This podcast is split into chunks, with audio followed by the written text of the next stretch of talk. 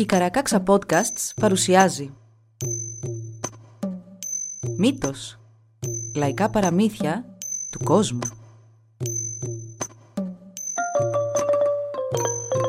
Κάποιες ιστορίες μπορεί για κάποιους να περιλαμβάνουν ευαίσθητο υλικό. Για περισσότερες πληροφορίες για το κάθε επεισόδιο, συμβουλευτείτε τις σημειώσεις του όπου βρήκατε αυτό το podcast.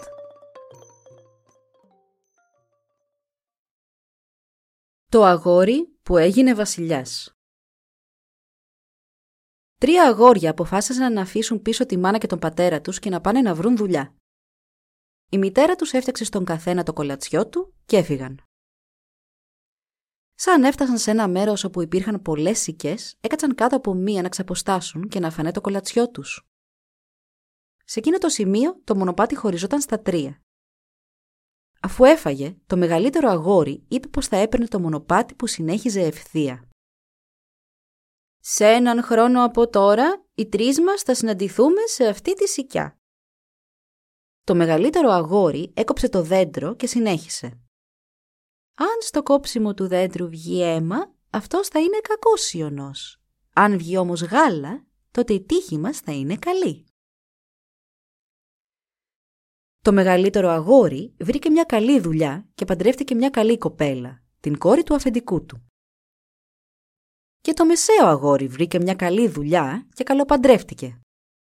Μα ο μικρότερος είχε πολύ κακή τύχη.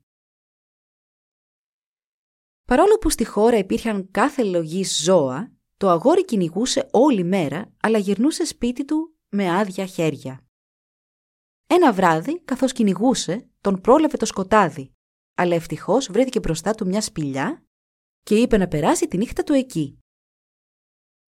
Μέσα στη σπηλιά όμως ζούσε ένα λιοντάρι που του μίλησε και του είπε «Δεν σε έχει βρει καμιά κακοτοπιά στα ταξίδια που έχεις κάνει σε αυτή τη χώρα» «Όχι», είπε το αγόρι. «Θες να γίνεις ο αξιωματικός μου» «Ναι, θέλω», απάντησε αμέσως το αγόρι. «Αλλά δεν μιλάω τη γλώσσα σας πολύ καλά». «Δεν πειράζει», του απάντησε το λιοντάρι. «Σύντομα θα τη μάθεις πολύ καλά». Το λιοντάρι τότε έβγαλε ένα κέρας, το φύσηξε καλώντας έτσι να παρουσιαστούν μπροστά του όλα τα ζώα. Μόλις έφτασαν από όλες τις γωνιές του κόσμου όλα τα ζώα που υπήρχαν, το λιοντάρι τους μίλησε για τον νεαρό και όλα τα ζώα δέχτηκαν να γίνει αξιωματικός τους. Έπειτα το λιοντάρι έμαθε στο αγόρι να μιλά τη γλώσσα του κάθε ζώου. Πέρασε ένας μήνας εκεί και μια μέρα τον επισκέφθηκε ένα κοράκι και του είπε «Άκου φίλε μου καλέ, έχω δυο μικρά κοράκια και θέλω να τα βαφτίσω». «Πολύ καλά», απάντησε στην κορακίνα το αγόρι Φέρε εδώ να σου τα βαφτίσω εγώ. Έτσι τώρα το αγόρι είχε για βαφτιστήρια δυο κοράκια. Ο πατέρας κόρακας μια μέρα του έφερε ένα αυγό. «Πάρε αυτό το αυγό σύντροφε», είπε στο αγόρι. «και ζήτα του ό,τι μπορεί να θελήσεις. Ό,τι και να είναι θα το έχεις».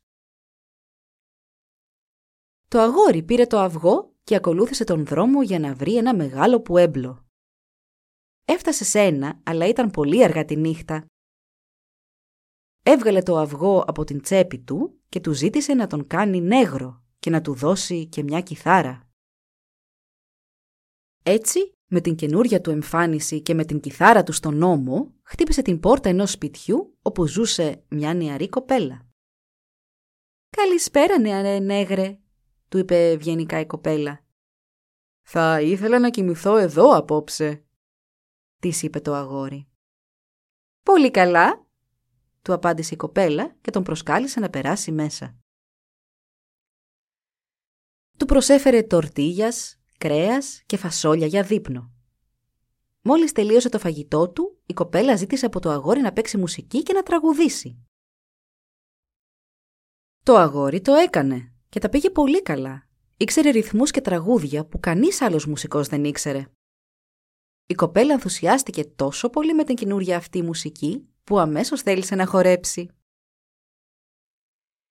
Το αγόρι τελικά κοιμήθηκε όλο το βράδυ σε ένα στρωματάκι στο πάτωμα. Νωρίς το επόμενο πρωί, η κυρά σηκώθηκε και ξύπνησε και το αγόρι. Αφού πήραν και οι δυο το πρωινό τους, η κοπέλα του ζήτησε να φυλάξει το σπίτι όσο αυτή θα έλειπε. Η κοπέλα ήξερε πολύ καλά τον βασιλιά εκείνου του Πουέμπλο. Μόλις βγήκε από το σπίτι της, πήγε αμέσως και ενημέρωσε τον βασιλιά για τον νεαρό νέγρο που ήξερε να παίζει και να τραγουδάει εξαίσια. «Και πού είναι τώρα» ρώτησε ο βασιλιάς. «Στο σπίτι μου», απάντησε η κοπέλα και ο βασιλιάς έστειλε έναν από τους φρουρούς του να πάει να τον φέρει. Ο φρουρός πήγε και βρήκε το αγόρι. «Ο βασιλιάς ζητάει να σε δει», είπε αυστηρά και το αγόρι τα έχασε. «Μην φοβάσαι, δεν υπάρχει λόγος να φοβάσαι. Έλα», είπε ο φρουρός και ήρεμα πήρε το αγόρι μαζί του. Μόλις ο βασιλιάς άκουσε τον νεαρό νέγρο να παίζει την κιθάρα του, ενθουσιάστηκε και αυτός. «Τι νούμερο παπούτσι φοράς» ρώτησε ο βασιλιάς. «Έξι», απάντησε το αγόρι. Και ο βασιλιάς διέταξε να του φτιάξουν καινούρια παπούτσια και καινούρια ρούχα. Μα πριν να τα φορέσει, ο νεαρός πήγε κάπου να πληθεί, να είναι καθαρός για τα καινούρια του ρούχα. Ο βασιλιάς είχε μια κόρη που ήταν πολύ όμορφη. Ήθελε ντε και καλά να δει τον έγρικο αγόρι χωρίς τα ρούχα του και έτσι κρυφοκοίταξε καθώς αυτός έκανε το μπάνιο του. Το αγόρι έκανε το μπάνιο του χωρίς τη μεταμόρφωσή του και έτσι η κόρη του βασιλιά είδε την πραγματική μορφή του. Αλλά δεν είπε τίποτα σε κανέναν.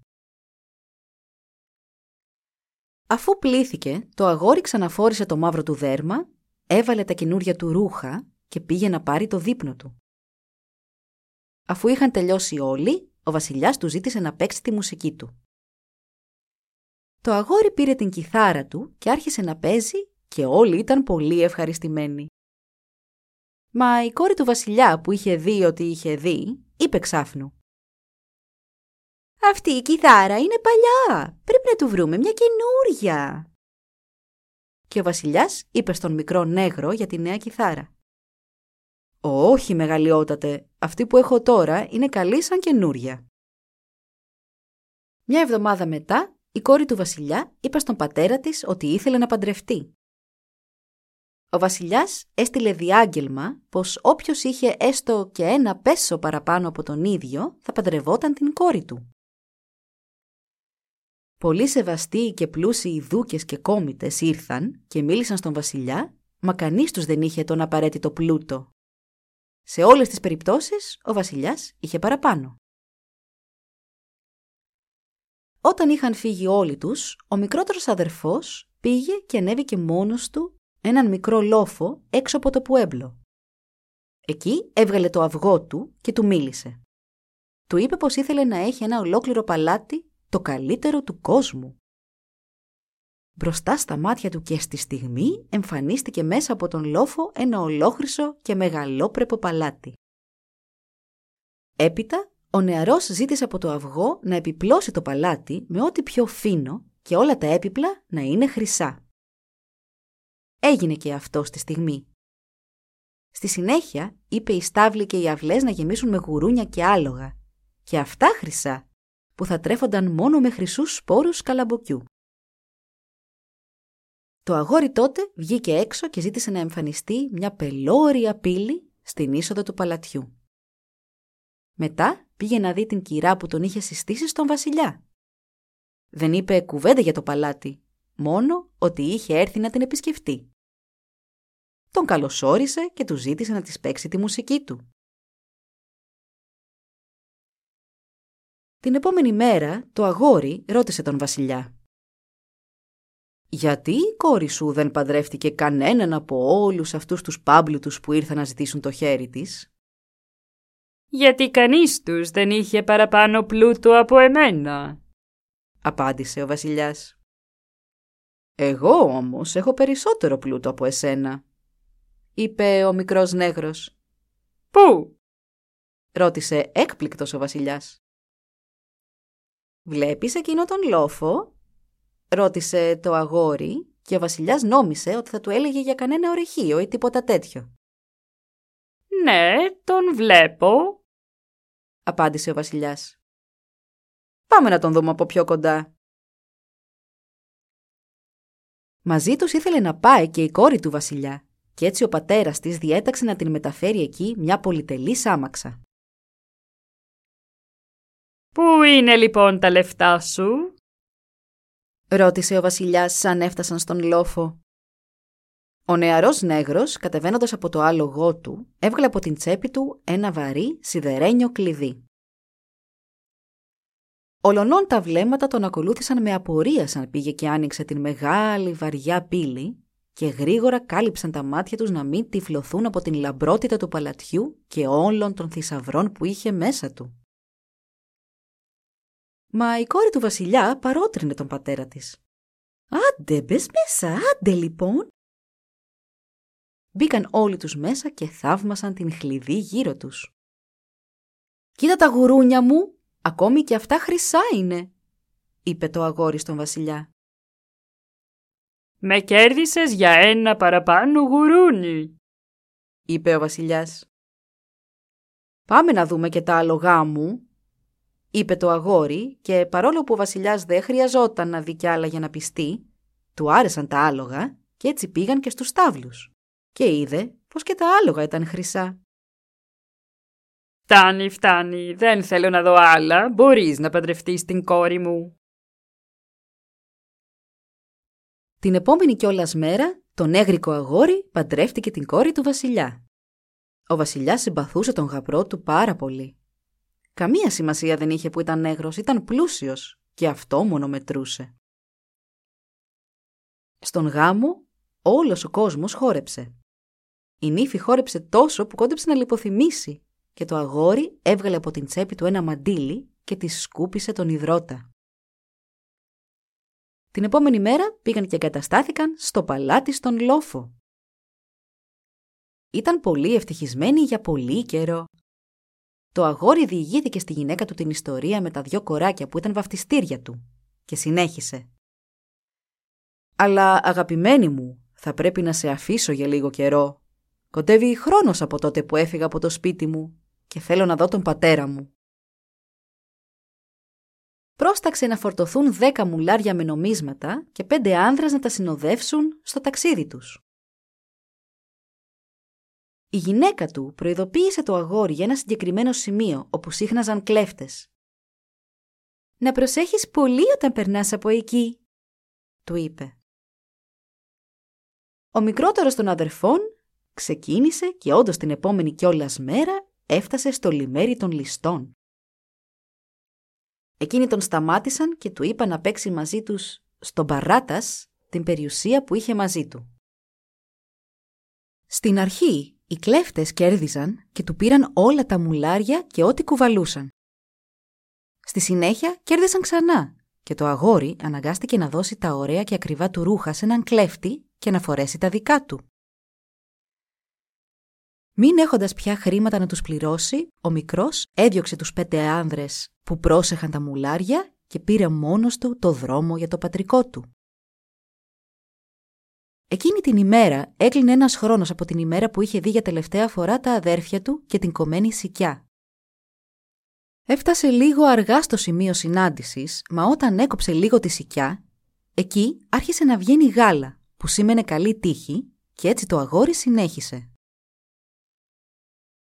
Έφτασε στο πατρικό του με το παρουσιαστικό ζητιάνου. Μόλις τον είδαν, οι γονείς του αρνήθηκαν πως ήταν γιος τους. Μάλιστα, ο πατέρας του του είπε «Δεν είσαι πια γιος μου, οι αδερφοί σου τα κατάφεραν τόσο καλά στη ζωή τους και κοίτα τον εαυτό σου». Το ίδιο εκείνο βράδυ του έβγαλαν το δείπνο του από το παράθυρο να το φάει έξω μόνος του. Ούτε καν μέσα στο σπίτι δεν τον άφηναν να μπει. Του πρότειναν να φροντίσει τις κότες και τα γουρούνια, αλλά αν έμενε εκεί, τότε θα κοιμόταν μόνος στο κοτέτσι. «Και να προσέχεις να μην σε γεμίσουν οι κότες κουτσουλιές», του είπαν κοροϊδευτικά. Το αγόρι πήγε στο κοτέτσι να κοιμηθεί και όταν έφτασε έπιασε κουβέντα με τις κότες. Αν έστω και μία από εσάς αφήσει να της πέσει έστω και μία κουτσουλιά, θα της στρίψω το λαιμό και θα την πετάξω έξω στη στιγμή. Της προειδοποίησε και όλες τους άκουσαν προσεκτικά τις διαταγές του. Μπρρ, σαν πολύ αυστηρός είναι αυτός ο νέος αξιωματικός μας. Μπρρ, καλύτερα να προσέχουμε. Γύρω στα μεσάνυχτα, ο νεαρός άκουσε να πέφτει μια κουτσουλιά στο κοτέτσι. Παρόλο που ήξερε ότι την είχε κάνει ο γεροκόκορας, ρώτησε «Ποιος το έκανε αυτό» Όχι εγώ, είπε η διπλανή κότα. Όχι εγώ. Είπε και η παραδιπλανή και έτσι συνεχίστηκε το πράγμα μέχρι που ήρθε και η σειρά του γεροκόκορα. Παρέμεινε σιωπηλός. Όλοι οι άλλοι άρχισαν να τον κατηγορούν ότι το είχε κάνει μέχρι που και ο ίδιος πια το παραδέχτηκε. Το αγόρι του έστριψε το λαρίγκι και τον πέταξε έξω. Τι καλύτερο μάθημα για τις υπόλοιπες κότες, οι οποίες δεν τόλμησαν να αφήσουν ούτε μία κουτσουλιά το υπόλοιπο βράδυ. Σαν ξημέρωσε, ο πατέρας του αγοριού πήγε στο κοτέτσι και το βρήκε πεντακάθαρο. Μα πώς είναι δυνατόν; Αναρωτήθηκε. Όμως, ο πατέρας είχε επίσης γύρω στα 300 γουρούνια που ήταν αρκετά επικίνδυνα, μιας και του ήταν αδύνατο να τα ελέγξει. Να βγάλεις έξω τα γουρούνια σήμερα. Να προσέχεις όμως, είναι ανήμερα και ξεροκέφαλα σαν μουλάρια. είπε στον μικρότερο γιο του. Το αγόρι πήγε στο χειροστάσιο και άρχισε να συζητά με το πιο μεγαλόσωμο λευκό γουρούνι, το οποίο αμέσως αναγνώρισε το αγόρι ως ανώτερό του. Ο νεαρός διέταξε το γουρούνι να πει σε όλα τα υπόλοιπα να μην κάνουν αταξίες και φασαρία για την υπόλοιπη μέρα και αυτό μετέφερε τις διαταγές του στα υπόλοιπα γουρούνια. Ο πατέρας ήθελε να μετρήσει τα γουρούνια του όταν θα έβγαιναν να βοσκήσουν και το αγόρι τους είπε να αρχίσουν να βγαίνουν από την πόρτα προς τα έξω δυο-δυο. Ο πατέρας του τα έχασε. Σαν στρατιωτάκια τα γουρούνια έβγαιναν σε ζευγάρια προς την ευρύτερη περιοχή. Το αγόρι είπε στο λευκό γουρούνι «Πες τους συντρόφους σου να μην απομακρυνθούν πολύ, θέλω να πάρω έναν υπνάκο». Και όλα τους τον υπάκουσαν, μιας και τον σέβονταν πολύ. Αργά το απόγευμα, πάλι σε ζευγάρια, όλα τα γουρούνια πήραν τον δρόμο της επιστροφής προς το χειροστάσιο. Συχνά πυκνά ταξίδευε ο νους του αγοριού στην ύφη του και στο χρυσό παλάτι που είχε αφήσει πίσω του. Είχε αφήσει το μαγικό του αυγό πίσω στην τσέπη ενός σακακιού του και μετά από έναν μήνα η γυναίκα του άρχισε να αναρωτιέται αν θα γύριζε ποτέ πίσω ο άνδρας της. Μια μέρα το αγόρι είδε ένα κοράκι να πετά από πάνω του. «Ε, κουμπάρε, σταμάτα ένα λεπτό», φώναξε στο κοράκι και ήταν όντως ο κουμπάρος του. Μα τι σου συνέβη; Τον ρώτησε το κοράκι. Αν είχα χαρτί και μελάνι θα έγραφα στη γυναίκα μου, είπε στο τέλος το αγόρι αφού του διηγήθηκε τι είχε περάσει. Ξέρω να γράφω καλά και θα της έλεγα να μην ανησυχεί. Το λευκό γουρούνι είχε κάτι να προτείνει. Είπε στο κοράκι να πάει στον σκουπιδότοπο και να βρει ένα κομμάτι χαρτί. Έπειτα, είπε στο κοράκι, να τραβήξει ένα από τα φτερά του. Τέλος, είπε στο αγόρι. Κάνε μια μικρή τρύπα στο πίσω μέρος του κεφαλιού μου και χρησιμοποίησε το αίμα μου για μελάνι. Έτσι το αγόρι κατάφερε να γράψει στη γυναίκα του εξηγώντας της πού βρισκόταν το μαγικό αυγό και ζητώντας της να του το φέρει εκεί που ήταν. Το κοράκι πήρε το γράμμα και πέταξε μέχρι το χρυσό παλάτι. Η κοπέλα στεκόταν κοντά στην πύλη χαμένη στις σκέψεις της. Είδε ένα κοράκι να πετά χαμηλά και όλο και να πλησιάζει και ξάφνου θυμήθηκε πως ο άνδρας της είχε για κουμπάρο του ένα κοράκι. Όταν εκείνο έκανε Κρά, κρά. Εκείνη του έκανε νόημα να έρθει κοντά της. Το κοράκι κατέβηκε χαμηλότερα και της έδωσε το γράμμα. Μόλις διάβασε το γράμμα η κοπέλα, πήγε αμέσως να βρει το σακάκι και έβγαλε το αυγό από την τσέπη. Αμέσως πρόσταξε να φορτωθούν δέκα μουλάρια με νομίσματα και η ίδια αντίθηκε με ρούχα ανδρικά. Πήρε το πιστόλι της μαζί και πέντε άνδρες για συνοδεία. Έφτασε χωρίς πρόβλημα στο σπιτικό του πεθερού της, όπου και την υποδέχτηκαν θερμά, μιας και νόμιζαν πως ήταν κάποιος πλούσιος άνδρας. Κατά τη διάρκεια του δείπνου, ο πατέρας άρχισε να μιλά άσχημα και να κοροϊδεύει τον βρωμιάρη που φρόντισε το κοτέτσι και τα γουρούνια του. Είπε μάλιστα πως κάτι παράξενο πρέπει να συμβαίνει με αυτόν τον νεαρό, επειδή το κοτέτσι παραμένει καθαρότατο όταν αυτός κοιμάται εκεί. Και τα άλλοτε ατίθασα γουρούνια του τώρα παρελάβουν το ένα δίπλα στο άλλο με απόλυτη πειθαρχία. Η γυναίκα κοίταξε τότε έξω από το παράθυρο και είδε τον νεαρό να πλησιάζει για να πάρει το φαγητό του. Μόλις επέστρεψε στο κοτέτσι, πήγε και η γυναίκα του να τον δει. Έκατσε δίπλα του καθώς εκείνος έτρωγε και δεν του αποκάλυψε ακόμη ποια ήταν. «Αν σου δείξω κάτι που έχω εδώ μαζί μου, ίσως και να με θυμηθείς», του είπε και κάτω από μια τσέπη της έβγαλε το μαντίλι με το οποίο ο νεαρός είχε σκουπίσει τον υδρότα από το μέτωπό της την ημέρα του γάμου τους. Αμέσως τότε το αγόρι αναγνώρισε τη γυναίκα του. Του είχε φέρει να φορέσει καλά ρούχα και είχε φέρει και για τον εαυτό της φουστάνια να αλλάξει πάλι την εμφάνισή της. Η ευτυχία τους δεν περιγραφόταν. Πέρασαν το υπόλοιπο βράδυ τους στο κοτέτσι. Ξημέρωσε και ο πατέρας ξύπνησε θυμωμένος που ο ακαμάτης γιος του δεν είχε σηκωθεί ακόμη να ταΐσει τις κότες. Πήγε μέχρι το κοτέτσι και μόνο που δεν έσπασε την πόρτα χτυπώντας την. «Σήκωτε, Μπέλη!» φώναξε. «Οι κότες πεινάνε και η ώρα περνά». Μα από μέσα άκουσε μια ήρεμη φωνή να το απαντά. «Δώστε μου λίγο χρόνο ακόμη και θα βγω έξω σύντομα». Ήταν το αγόρι. Μετά από κάποιες στιγμές, καλοντημένο το ζευγάρι πια, εμφανίστηκε μπροστά στον γεροπατέρα του αγοριού και εκείνος είπε «Βέβαια, βέβαια και είσαι γιος μου». Αλλά το αγόρι, μιλώντας στο αυγό, εξαφάνισε στη στιγμή τον πατέρα του και όλα το το υπάρχοντα εκτός από τα ζώα. Έπειτα πήρε τη γυναίκα του από τον μπράτσο και οι δυο τους επέστρεψαν στο παλάτι τους στον λόφο.